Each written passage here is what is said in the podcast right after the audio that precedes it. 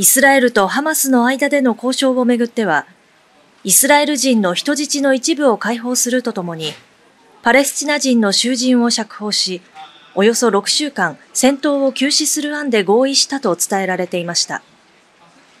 こうした中、イスラエルのメディアは26日、政府高官の話として、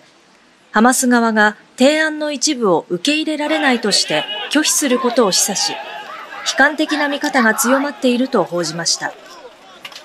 ハマスの幹部はロイター通信の取材に対し、合意にはイスラエル側の侵略の停止とガザ地区からの撤退などが必要だと述べています。一方、アメリカのバイデン大統領はこう述べた上で、交渉については、妥結は近いが、まだまとまっていないと報告を受けていると説明しました。発達中の低気圧の影響で、北日本や東日本を中心に、今日も非常に強い風が吹いています。福島県いわき市小名浜で最大瞬間風速22.6メートルを観測したほか、白川では28.5メートルの風が吹きました。また関東も風が強まっていて、東京都心で26.2メートル、埼玉県熊谷では25.4メートルを記録しました。関東の風のピークは昼過ぎまでですが、東北の太平洋側では夕方にかけて風が非常に強く吹く見通しで、交通障害などに警戒が必要です。野党側によると、今朝になっても自民党は新たな提案はせず、議員だけの傍聴は認め、全面公開には応じない方針だったということです。野党側は強く反発しています。あの結論から申し上げると、一切ですね、えー、この公開するか否かについての、えー、溝は埋まっていないと。完全に公開の形で、えー、説明をするということが当たり前のことだし、もし非公開であるとすれば、これは説明責任を果たしたことには一切ならないんじゃないでしょうか。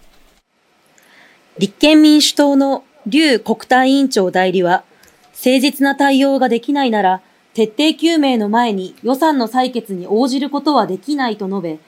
政倫審が公開されない限り、来年度予算案の採決には応じられないとの姿勢を強く打ち出しました。世論の支持を見込んで強気の姿勢です。一方、自民党としては、政倫審を公開で行うことには慎重であるものの、予算案は今週中に採決したい方針で、苦しい状況になっています。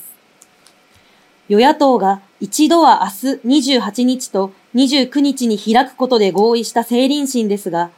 公開か非公開かをめぐって合意できず、開催の見通しが立たないという異例の事態となっています。珠洲市の中心部からほど近い飯田港です。元日の地震で震度6強を観測した珠洲市では津波の被害も受けました。こちらの港でも岸に止められていた漁船が津波で流され、裏返ったままの状態となっていて、地震の爪痕が残されたままです。飯田港では津波と地震の影響で漁船が転覆したり、漁で使う網などが海の中に散乱したりしていて、漁に出ることができないだけでなく、緊急物資などを積んだ船を迎えることができない状況が続いています。そのため国土交通省は船の通り道を確保するため、今朝から沈んだ船などの引き上げ作業を始めました。もう最初はひどかった。まあ、とりあえず、まあ、港さえ開けてしまえばね、かなり気は楽になるけど、先のことになるかもわからんけど、一応再建したいなとは思ってます。飯田港には現在転覆した船およそ15隻が沈んでいる状態でこれらを撤去することで岸の岸壁の深さを確保し、早急に船が通れるようにしたいとしています。取材で話を伺った漁業関係者は、絶望感を口にしながらも、もう一度この港で漁をするんだという復興への意気込みを話していました。引き上げ作業は3月末までには終えられる予定で、元の生活を取り戻すための第一歩となることが期待されています。過激派組織東アジア反日武装戦線のメンバーで、1970年代の連続企業爆破事件で指名手配されていた桐島聡容疑者を名乗り死亡した男について、警視庁公安部が親族との DNA 鑑定や裏付け捜査を行った結果、桐島聡容疑者本人と特定したことが捜査関係者への取材で分かりました。公安部は一連の連続企業爆破事件のうち、1975年に起きた韓国産業経済研究所爆破事件や、大手ゼネコン狭間組の本社ビルの2カ所と大宮工場、江戸川作業所が爆破された事件の合わせて5つの事件で、今日、容疑者死亡のまま書類送検する方針です。霧島容疑者は、内田博という名前で数十年前から神奈川県内の工務店で住み込みで働いていて、先月入院し、死ぬ時くらいは本名で死にたかったなどと言って、霧島容疑者を名乗ったということです。霧島容疑者は公安部の任意の調べに対し、韓国産業経済研究所爆破事件について関与を否定する一方、狭間組の一連の事件に関しては関与を認める説明をしていたということです。